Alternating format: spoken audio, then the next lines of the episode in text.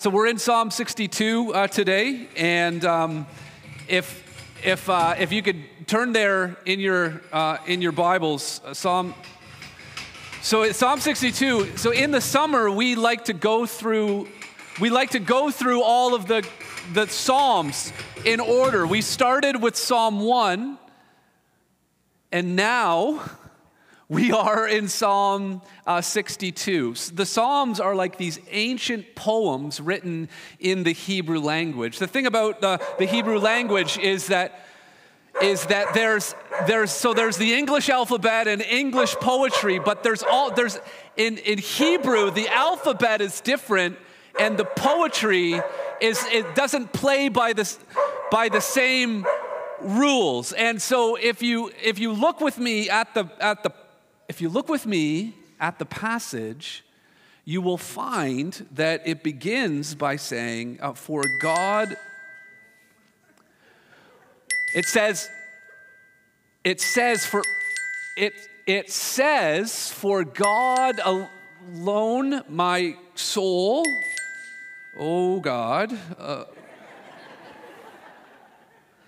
I just, in the summer, it's really important for us to open up the book of Psalms because there's, you know, there's so much distract there's so much noise it can be kind of overwhelming there's so many things that are happening. Everything is kind of competing for our attention all the time.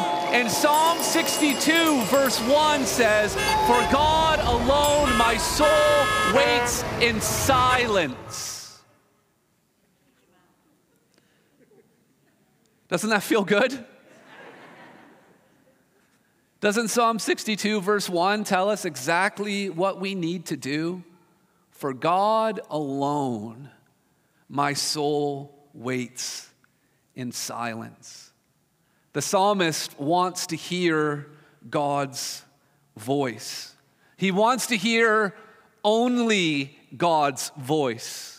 Not the words that he hears at, at work or from his family or from his neighbors or the, the recurring to do list that's going on in his head, let alone everything that's coming at him from social media and the radio. And, and the psalmist wants to slow down. And what we need to do this summer is to slow down and to be silent.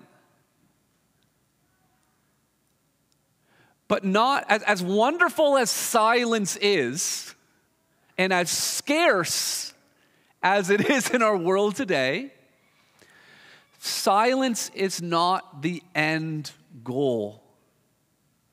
The reason why the psalmist says in verse 1 and repeats it again in verse 5, the reason why the psalmist wants to be silent is not because silence is what he wants, it's God that he wants. Verse 1 says, For God alone my soul waits in silence. That word alone in Hebrew, it's ak, and, and it uh, occurs a number of times throughout the psalm. And only the New American Standard Bible, if you have an NASB, it only uses the same word. You can only kind of catch it when you read the New American Standard. The ESV uses different words to translate ak because it's being used in different ways. But this is the clue to what this psalm is about. Verse 1 For God alone. Verse 2 He alone. But then in verse 4, when it talks about his enemies, they alone or they only. Verse 5, God alone, He alone or He only. And then in verse 9, those of low estate are but or are alone a breath. And in fact, in Hebrew poetry, we, we talked about last week how Hebrew poetry doesn't rhyme. And so the poets give us these other signals, and this word ak uh, appears at the beginning of all of these verses. So this would be a literal translation of the Hebrew poem. Only for God my soul waits. Only He is my rock. Only they plan. Only for God. Only He is my rock. Only breath are those who are of low estate.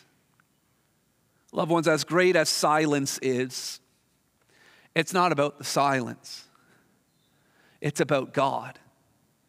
And when God spoke to Elijah on the mountain, when he felt like his world was falling apart, remember there was a great fire, there was a great earthquake, but it wasn't until the still small voice. It wasn't until there was silence that Elijah was actually to hear what God was trying to say to him. And so let's pray right now. Let's bow our heads as we uh, dive into this beautiful psalm now. Heavenly Father, Lord, silence is a very precious commodity in our culture. It's very, very scarce. It's very, very rare. Lord, we know that we need it. We hear our neighbors and our coworkers, our unbelieving friends often talk about wanting some peace and quiet. But Lord, we want it for a different reason. We want to be able to silence all of the other voices, all of the other noise, so that we can hear your voice, so that we can hear you speaking through your word. Lord, we want to trust in you and you alone. And so we pray for your help. We want to hear from you this morning. Open our ears and open our hearts in Jesus' name. Amen. Amen. This is a psalm about trusting in God alone. Remember that word alone or only, ach, is repeated time and time again in this psalm. And we are called to trust in God. That's how we are saved, by trusting in God. But the, the walk of sanctification, the walk of living the Christian life is learning, yes, we trust God, but also to learn that we are trusting in God alone. We're always wanting to add these other things, these other voices, these other influences that we can trust in. And uh, James Montgomery Boice, the great Presbyterian preacher, summed it up like this He said, As I see it, our problem is not that we do not trust God. At least in some sense, we have to do that to be Christians. To become a Christian, you have to trust God in the, in the matter of salvation, at least. It is rather that we do not trust God only, meaning that we always want to add something else to trust as well. That's what Psalm 62 is about. Psalm 62 is laying it all on the line, putting all of the eggs into one basket, putting all of our trust in God. And we're going to see as we make our way through this passage, we're going to, to see that, that, that four sort of themes emerge. And the first one is this calming my soul. That if you want to be a person who trusts in God alone, you're going to have to calm your soul. You're going to have to be silent before Him. You're going to have to stop and to be still and to be quiet and to listen. It starts with calming my soul. Just a quick note about the uh, introductory notes in all capitals. This is part of the inspired text. The trans- translators didn't add these words here at the beginning to the choir master. So the choir master was supposed to put this to music. It says, according to Jeduthun, a psalm of David. We recognize the name David, of course. But who's uh, Jeduthun or, or Jeduthun? Well, in uh, uh, 1 Chronicles chapter 16, we understand that Jeduthun had a very important role. It says there were with them, there were He Man, that's a great name, by the way. Uh, any, any, people expecting children uh, in the next little while? He Man and Jeduthun would be great names uh, to use for your children. I'd love to have a He Man in a child dedication someday. Uh, Jeduthun and the rest of those chosen and expressly named to give thanks to the Lord. Jeduthun's job was to spend all day thanking God. To thank him for what? For his steadfast love endures forever. He Man and Jeduthun had trumpets and cymbals for the music and instruments for sacred song. Singing has been a part of what the people of God do for centuries, even back in the days of David. First Chronicles 25, verse 1 David and the chiefs of the service also set apart for the service the sons of Asaph and of Heman and of Jeduthun who prophesied with lyres and harps and cymbals. So at the temple, they had Jeduthun. Here at Hope Church, we have Jameson. And uh, the other uh, team members who are so faithful in proclaiming the truth of God, to build up the body of Christ, to prophesy through song, through instruments like lyres and harps and cymbals. So Jeduthun, it was he was his team of musicians and singers were supposed to run with this song and lead it for the people of God. And the first line says, For God alone my soul waits in silence. From him comes my salvation. The average human being reads or hears 30,000 words of in, worth of information every day. Every day we are given 30, a 30,000 page essay would be Times New Roman, double space, 12 font, and, and that would be a 120 page essay. We, we process that just on an average day. That is how much just the average person processes on a regular basis. How many of those pages, how many of those words are the words of God? How much of the information that we're processing every day is actually coming from God. We get information, I mean, all of the time through social media influencers or from our friends or from family or from podcasts or uh, the news or, or, or Netflix or, or television. But are we listening to God? We live in such a distracted world. We, we, have the disease of distraction in 2023. We, we're so, in some ways addicted to distraction.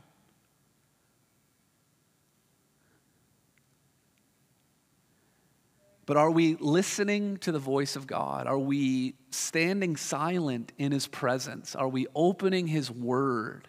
Are we getting away first thing in the morning or late at night or on our lunch break? Do we have a regular appointment in our schedule to hear the voice of God. Loved ones, we need to turn down the volume on what the world is saying, and we need to turn up the volume on the voice of God.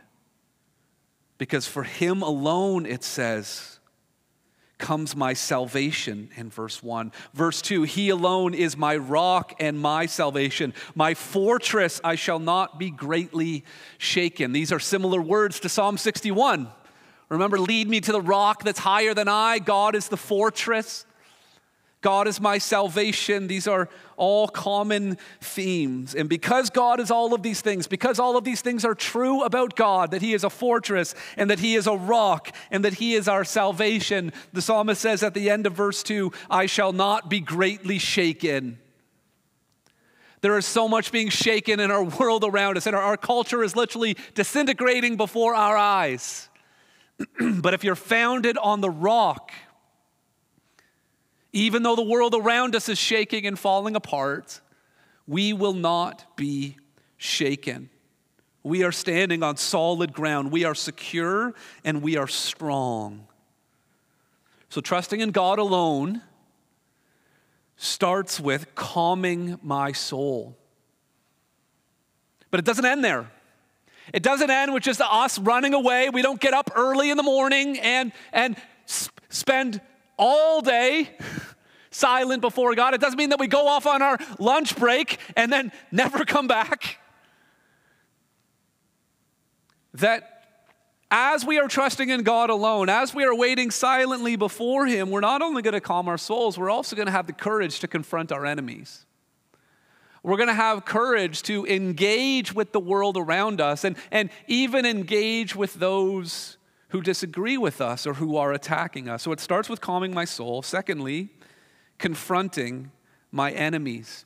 Confronting my enemies. Verse uh, verse 3 says, How long will all of you attack a man and batter him? How long? Again, this is poetry. He's not asking like exactly how long. He's not saying like when will this whole attacking thing be over because I, I have a lunch meeting at 1.30. If you're wondering when the service is over, will be over, probably around 1 o'clock, okay? But this is not a how long, it's not a question about duration. When the psalmist says how long, he's saying enough already. This has gone on for too long. That, that David here is being attacked and he wants it to stop. And so he's confronting his enemies. Verse, ver, the end of verse 3 says that he's being attacked like a leaning wall and a tottering fence. Now, this is the, the one sort of in, in, interpretive or translation challenge in Psalm 62. If you're an old King James reader, uh, verse, verse 3 looks a lot different. Let me show you. So that's the, on the left, that's the ESV, which I'm reading. But the King James says, How long will ye imagine mischief against a man? And it goes on to say, Ye shall be slain, all of you. As a bowing wall shall ye be, as a tottering fence. So the ESV reads the Hebrew like the enemies are calling David a wall that's about to fall down or a fence that's tottering and about to be destroyed. The King James reads it like, no, no, no. The enemies are the ones who are the fence that is about to fall down. Uh, in the original, I'm no Hebrew expert, but in the original, it could kind of go either way. The question always in interpreting the Bible is context. What did, what did he just say at the end of verse 2? He said, I will not be greatly shaken. Why? Because he's on the rock. The enemies think that they can walk up to David and shake him. They think he's just a tottering fence. He's a wall that's already half fallen down. All we got to do is give him one good push and he's dead and he's, it's over. But David is saying, You might look, I might look like a tottering fence, but I'm fixed on the rock. You can push me all you want. And yes, I am weak. On myself, by myself, I am just a weak fence, a wall that's already half fallen down. But I am weak, but my God is strong. Christians look weak because Christians are weak. And sometimes people in the world or people who are opposed to the things of God want to try to push Christians over, and it looks like it's easy. We've seen dictators, rulers, politicians, kings try to push Christians over and try to be done or push them away, but we don't go away. That's the thing about us. We are weak. We are tottering fences. We are half broken down walls. But in our weakness, that manifests the strength. And the strength doesn't come from us. The strength is not the fence or the wall. The strength is the rock that we are fixed on. And that is why we will not be shaken, because we are fixed on the rock. Loved ones, the Lord Jesus looked weak. I mean, they managed to arrest him. They managed to put him on trial. They managed for charges to be against him. They managed to stir up the crowd to say that he should be crucified. They managed to nail him to two pieces of wood. They managed to have him bleed out. They managed to have him suffocate to death there on the cross. They managed to lay him in a tomb. He seemed like a tottering fence, like a half broken wall that got pushed over by the influential powers of religion and politics. But, loved ones, it's not just that Jesus was attached to the rock, Jesus was the rock. And you could not push him down, and you could not keep him down. And so, loved ones, this is who our Savior is. David was pushed down, but he kept getting back up. And the Son of David, Jesus Christ, was pushed down, but he got back up and was resurrected.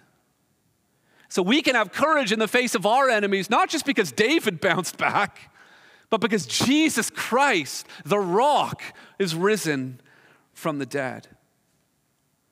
Verse 4 says they, they only plan, there, there's that word only again, ach. They only plan to thrust him down from his high position. David, from a very young age, was put into a high position. Remember, he was just a kid when he fought against Goliath and won. He, he's, he's just a very, he's a teenager, a very young man. And people are already writing songs about him and, and all the 10 thousands of, of, of soldiers that he's defeated. David was in a very high position. He was on a first name basis with the king of Israel, best friends with his son, dating his daughter, leading military campaign after military campaign. David was in a high position, but there were some people who wanted to thrust him down. One of them was actually Saul. Because even though Saul was king, David in some ways was put in a higher position. Remember that song they wrote about him? It was that David had killed his ten thousands and that Saul had only killed thousands. And so Saul was bent on thrusting David down from his high position. And then there was also Doeg the Edomite. Don't name your, your child Doeg, okay? There were the Ziphites and all Saul's advisors. So before David became king, even when he was in a high position, before he became king, people were trying to thrust him down. And then when David became king, people in a high position, and he was in the highest position in the land, people still wanted to thrust him down. The Philistines and all of the other armies that attacked him, his own son, Absalom, Ahithophel, who was the grandfather of Bathsheba, Shimei, who threw rocks at David when, when David was fleeing from Jerusalem. Sheba, who led another, a rebellion against David, trying to thr- they're all trying to thrust him down from his high position. And how did they do it? What did Ahithophel and Absalom and Saul and Doeg, what did they all have in common? They all had in common what the psalm describes here in verse 4. They take pleasure in falsehood. They loved to lie, and they used lies and deception to try to take David and to thrust him down from his position. It says that they bless with their mouths, but inwardly they curse. They said one thing to David's face, but they said a very different thing when David wasn't in the room. They took pleasure in lies. Loved ones, we're living in a world more and more where, where our world just takes pleasure in lies. Where, where the truth is staring us straight in the face, and our world is just simply saying, No, I, I prefer to think about it this way, which is the wrong way, which is a lie.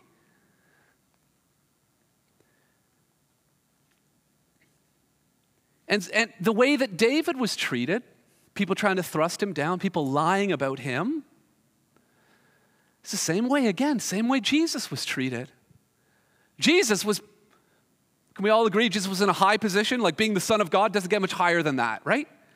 And even when he humbled himself and took on flesh and became a servant, people still couldn't help but put him in a high position. I mean, his teaching was off the hook. He's performing these amazing miracles. He's giving dignity to women and to the poor. Everyone loves him. He, he, arrives in Jerusalem riding on a donkey. People are waving palm branches saying, This is the king. Blessed is he who comes in the name of the Lord. Let's crown this guy. He's in a high position, and people wanted to thrust him down. And they used lies and falsehood to do it, didn't they?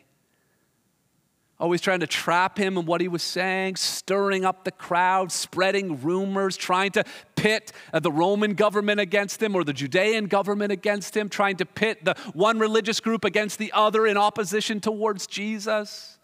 All lies. So, loved one, it happened to David, happened to Jesus. Loved ones, it can happen to the people of God today where people want to thrust us down Again, we are in a high position. We've been adopted into the family of God. John chapter 1 tells us those who believe in God have the right to be called children of God. That's a pretty high position. And sometimes Christians get put into high positions of companies or of, or of, of, uh, uh, of, of a school or, or of, of a company or in a community. And some people don't like that. And some people want to use lies to try to take people down. Some of you have experienced that in a very real way. Some of you look at the way that Christianity is represented in the broader culture or in our news and, and, and, and, and how, how we're, just, we're just lied about You read the article, you're like, that's not what Christians believe. That's not what Christians think. That's not the right word to describe our position. And it can be frustrating. And, and sometimes it gets really close to home. Sometimes we've, we've actually lived out what's being described at the end of verse 4. They bless with their mouths, but inwardly they curse. Where someone talks to you like this and they're all friendly and nice, and then they tear you apart when you're not in the room. And, and I, I, picture David writing this, and maybe you're thinking this, yeah, that's right, that's true. They, they, they bless, and then they turn around and curse. And you know what I should do? I should turn around and curse them for cursing me. And it's starting to get riled up. And then there's a strategically placed Selah, which means to lift up, which means to pause, which means to just, just hold on a second, okay? It is true. There may be people who are attacking you, and that's nothing new. The people of God have been under attack generation after generation. It's nothing new. So just take a Selah. Selah means to lift up. Just pause. Just rest. Just be quiet for a minute.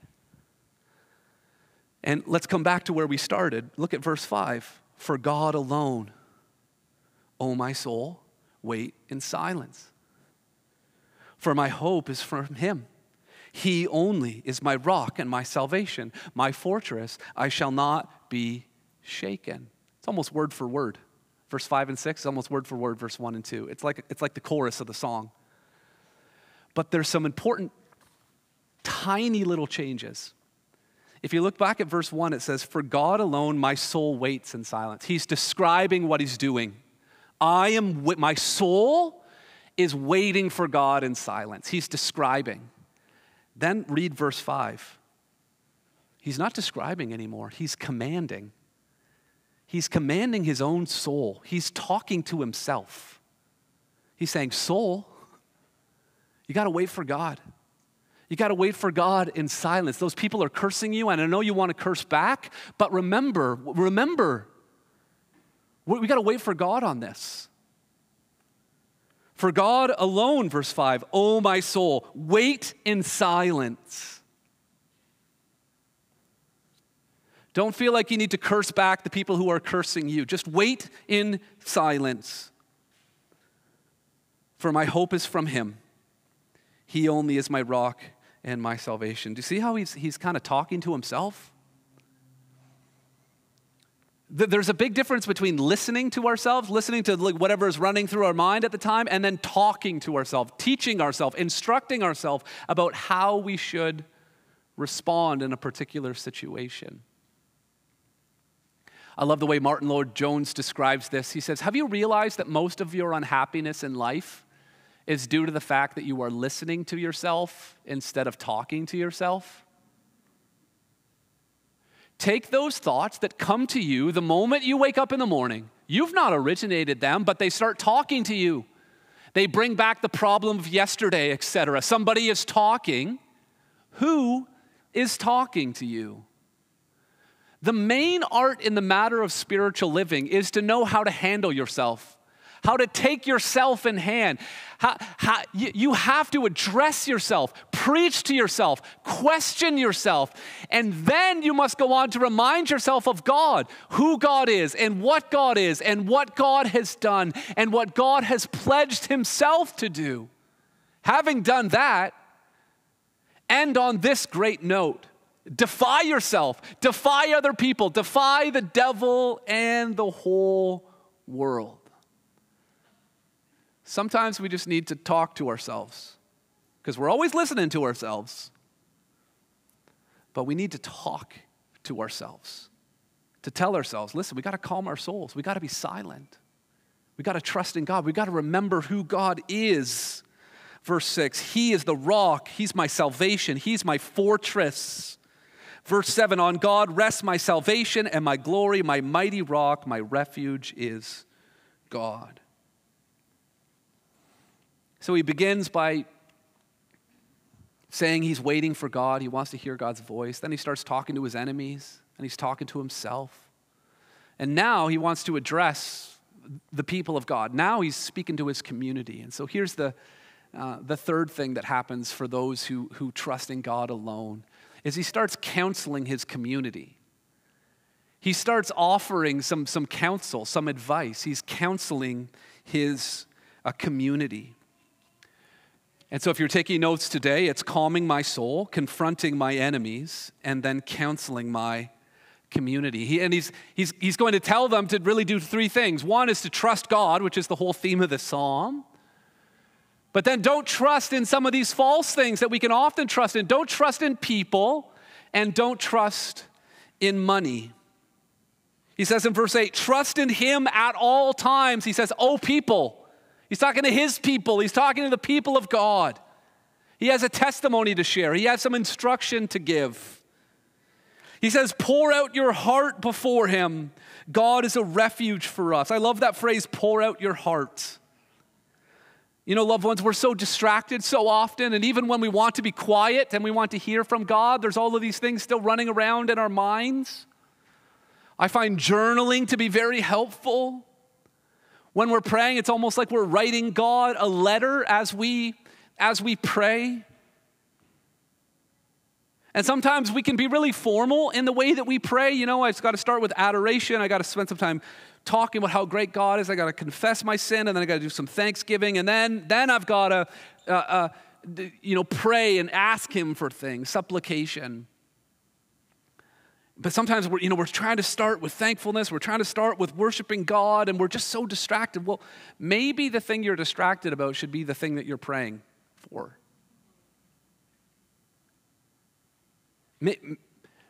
Maybe you're like, you're, you know, okay, I gotta, I gotta, I've gotta, I gotta pray, I gotta set aside time, but I'm looking up the, the I, I, gotta, oh shoot like just realized like i haven't done the dishes yet and i got to take the got to take out the garbage and i haven't i haven't swept up in the, the hallway and, and maybe you just start maybe so rather the temptation is oh i beat yourself up for being distracted or stop praying and get all those things done. Maybe that's how you pray. Lord i feel like i have a lot of things to do you could even be really specific god help me to find the time to get those three things that whatever is on your heart lord i don't know who's going to play goalie for the leafs next year Matt Murray's injured. They, they're really low on cap space.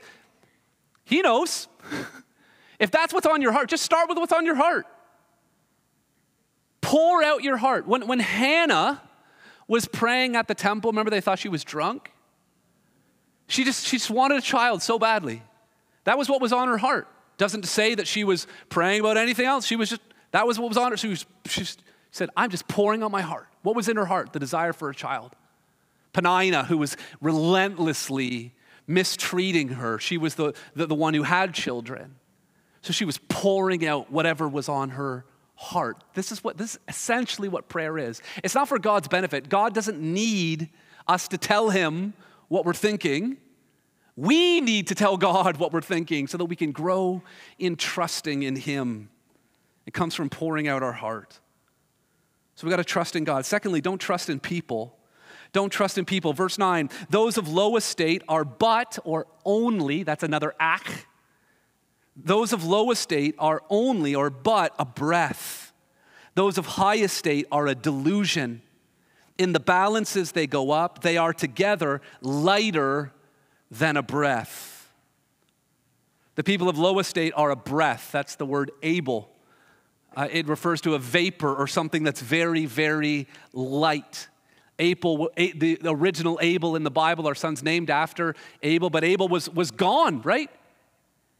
His name was kind of fitting. He was, he was there, and then almost as soon as we realize there is an Abel, Abel is gone because of Cain. And Abel is the word that's repeatedly used in the book of Ecclesiastes. It's sometimes translated vanity. It's sometimes translated like a puff of smoke or a vapor. It's a breath.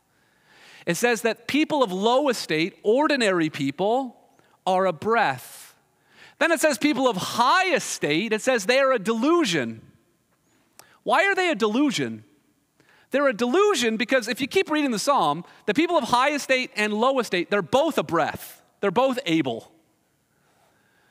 But the people of high estate are a delusion. Here's why because people of high estate, the elites in our culture, are a delusion, are a lie because they give the impression that they're always going to be there. They, they, they, they give the impression that they're permanent and that they're invincible, but they're not. Leaders come and go. Movie stars come and go, musicians come and go, politicians come and go, dictators come and go. They're, they're just, they're all a breath, but they're really good at this delusion and making us think that they're always going to be there. Then the psalm uses this picture of a scale. It says, in the balances, they go up. You've got a scale. On the, on the one side, you have people who are nothing but a breath, a vapor. That's on the one side of the scale. And then on the other side of the scale, you have the infinite weight of the glory of God. And when you weigh them, the people who are the breath eh, go up. because the, the weight of the glory of God, there's actual substance there. And whether you are trusting in elites or whether you are trusting in ordinary people like your, you know, your parents or your friends or your spouse or your pastor or your small group leader, you need to understand that that person is just a breath. And they're nothing compared to the weight of the glory of God. Now, I'm not saying that you need to, you know, when I say don't trust people, don't trust in people. I'm not saying cut off all human relationships and only read your Bible. That's not what I'm saying. That God uses people in our lives. But when, when we trust people, we don't trust in people. We only trust in God. The weight is only on the side of the scale that God is on. So, yes, we can trust people. We can share prayer requests. We can ask them for advice and counsel. David is giving counsel right here. He's a person telling other people how they should live. That is not a bad thing, but it has to be in the right perspective. We got to put it in the scales. We trust in God, and as we trust in God, we can trust other people to help us. And when we find ourselves in the position of helping others, when our spouse needs our help, when our children need our help, when you're a small group leader and you're a member of your small group is looking to you for help, remember, it's nice to be needed, feels good, but we're not the Savior. In the scale, we're breath, we're just floating away. So, our job as parents and as spouses and as friends and as small group leaders and ministry leaders, our job is always to point to the, to the side of the scale that God is on and to tell them what David is telling us trust in Him at all times. I won't always be here. My days are numbered. My life is a vapor. And yes, I'm going to try to give you advice and counsel, but my main advice, the foundation of my advice, is to trust in Him at all times because I can't be there at all times. So trust in Him. Don't trust in people. Then he says in verse 10, uh, put no trust in extortion. Put no extortion is wicked or unrighteous ways of controlling other people. Don't trust in your ability to try to manipulate people to do what you want. So don't, don't trust people, and then also don't trust yourself to be able to control people in a manipulative and unrighteous way. And then he says, and in the middle of verse 10, set no vain hopes on robbery. If riches increase, set not your heart on them. He counsels them to not trust in money in verse 10. Robbery, I mean, it's in, it's in the Ten Commandments you shall not steal. And so we, we shouldn't use, and listen, there's lots of sophisticated ways in our culture today to, to steal people. It's not just like at sword point. Okay, you don't have to mug someone to rob someone. You can rob your employer of your time by, by being dishonest about how you're using it. You can rob your customers by cutting corners. There's all, there's all kinds of ways that we can rob, that we can be dishonest with our resources for our financial advantage. So we are not to trust in money And we're not supposed to use it or we're not supposed to acquire it in an unrighteous way. But then he talks about just the neutrality of money at the end of verse 10. If riches increase, not by robbery or stealing or dishonesty, just if You happen to sell a good product, or you're really good at selling that product, or you're really good at doing your job and you get a promotion and you get more money. If riches happen to increase, whether it's for bad reason or for a good reason, again, here's the, here's the phrase set not your heart on them. You see, God can put money in your hand, and there's no problem with God putting money in your hand. But if you put your heart and put it on the money, if you set your heart on the money that God has put in your hand, that's when it becomes a problem. If riches increase, what should increase? If we set our heart on the money that God has put in our hand, then when riches increase, spending will increase. But we're not all spenders. For some of us, if riches increase and if God puts money in our hand and we set our heart on the money, if riches increase, then saving will increase. We got spenders and we got savers. The, the, the, spender thinks, I just want more stuff, where the, sa- the, the saver is saying, I just want more security. The, the, the spender is saying, I just want pleasure. I just want to feel good. I want to go to fun places. I want to buy cool things. Where the saver is, is looking for money to protect them. But, loved ones, there's, there's nothing inherently wrong with spending. That's how an economy works. There's nothing inherently wrong with saving. So, whether you're a spender or whether you're a saver, what, what you need to be ultimately is a steward. That if you have money in your hand, understand that that's not your money, that God put it there and that it belongs to Him. And do not set your heart on that money, set your heart on the God who provided it for you. So, if givings increase, it doesn't mean necessarily that spending should increase or that serving should increase. If givings increase, thankfulness should increase. If giving should increase, then generosity should increase. Because rather than worshiping the money that God has put in our hand, we should worship the God who put the money in our hand. So, money is something that we can use to worship God and to show that we are trusting in Him alone, not trusting in the money that He has given to us or trusting in people. Jesus said in Matthew 6 24, you can't serve two masters. You can't serve the money that God has put in your hand. You have to serve the God who has given you those resources, and you need to act as a steward, not as a worshiper of money. So that's how he counsels his community. He says, Trust in God. Don't trust in people, don't trust in money, trust in God. And then he, he states here, fourthly, his confidence in his God. So, a, person who is trusting in God alone will be calming his soul, will be confronting his enemies, will be counseling his or her community, and, and showing his, her, his or her confidence in our God. Verses 11 and 12. Verse 11 says, Once God has spoken, twice I have heard this. This, this is just, again, this is a Hebrew uh, literary device. This is poetry. This means I'm about to drop something that's really, really important. He's saying, if you haven't heard anything I've said so far, listen to this. This whole once, twice thing, we see it in the, the book of Proverbs. We see six things and then seven. This, this means listen to this. This is important. He says that power belongs to God and that to you, O Lord, belong steadfast love, for you will render to a man according to his work. He says two things belong to God power belongs to God, and steadfast love belongs to God. He is the one who is in control. He has all the power. He is sovereign, and He is a God of steadfast love, covenant faithfulness.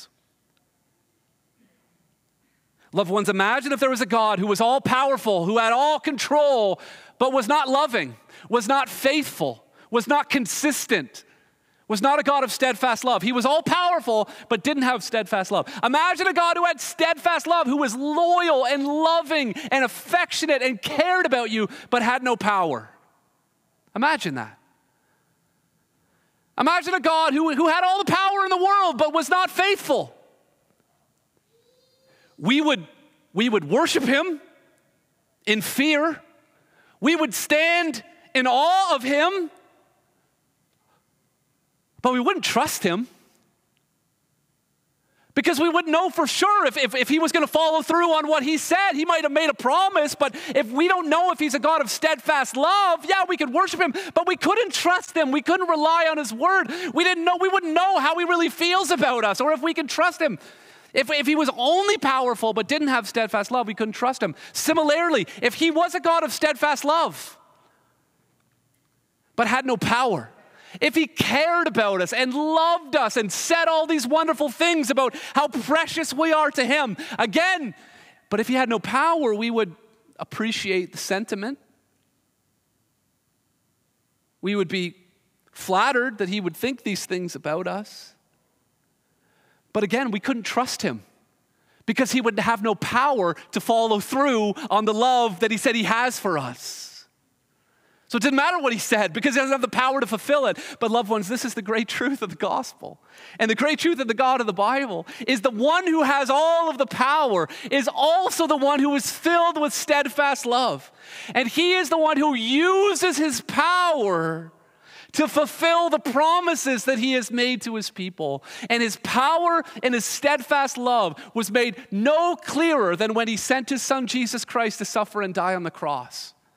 That God used his power in that moment of weakness. He worked it all out in advance so that he could shower on us the forgiveness and the grace and the mercy that all of us need.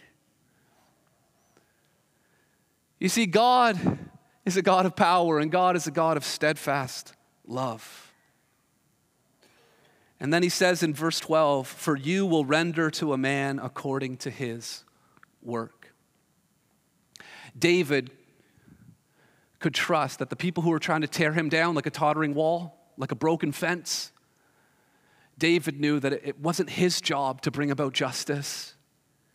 He knew that God was going to bring about the justice that David so desperately wanted. David knew that God was judge. David knew that God had all of the power uh, the Apostle Paul when he was trying to speak truth into the hearts of, of a Jewish people who were judging non Jewish people and were living a hypocritical life. And in Romans chapter 2, the Apostle Paul uh, says this He says, Do you suppose, O man, you who judge those who practice such things, all the things listed in Romans chapter 1, and yet do them yourself? They're hypocrites.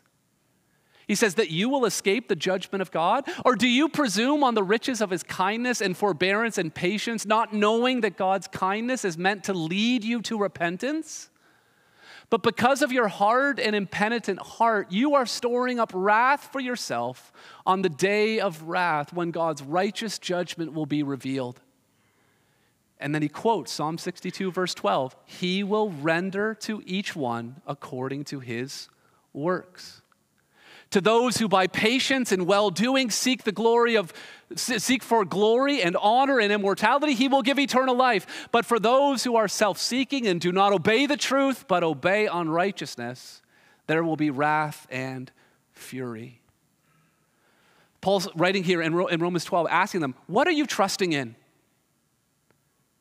These, these, uh, these Jewish, some of them might have been believers, some of them might have been unbelievers who were judging other Christians or judging other people,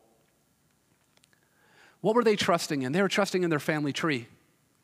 They were trusting in the fact that their parents were Jewish and their grandparents were Jewish and their great grandparents going all the way back to Abraham. And they thought, I'm going to be saved because of who my family is. They were trusting in their ethnicity, in their nationality, in their culture. They were trusting in that to be able to save them. Others of them were trusting in their adherence to the ceremonial law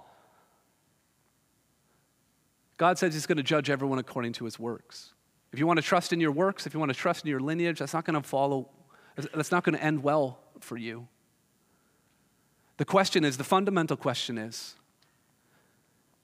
is what we addressed right from the very beginning. Do you trust God? Are you trusting God for the forgiveness of your sins through the cross of Jesus Christ? Are you trusting Him for salvation? And how do you know?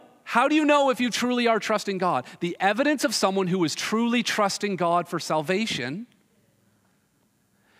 is that you are trusting God in every other area of your life.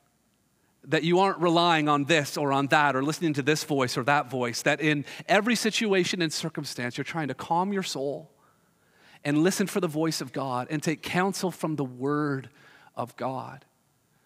Because the person who is trusting God alone for salvation, like in Romans 2, is trusting God alone for sanctification, for growing and walking in their relationship with God.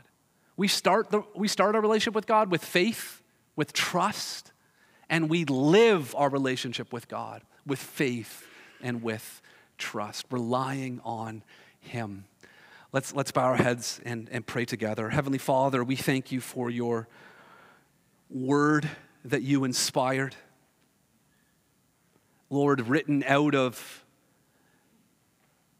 one of your people being under attack, being lied about and cursed. Lord, one of your people going through such an agonizing, difficult, confusing time. And yet, out of that anguish, we have this beautiful piece of poetry that not only describes the situation that this individual was going through, but that also describes what Christ went through and also describes what so many of us have gone through or are going through right now. And God, I pray that as David wanted to trust in you alone, I pray that we would have the same commitment to not trust in anything but in you. So, Lord, we pray that you would give us a big vision of who you are. Remind us that we and all people are like a breath, a vapor in the scale and we are nothing compared to you and the weight of your glory, and that you, to you, belongs all power and all steadfast love. God, we praise you and thank you in Jesus' name.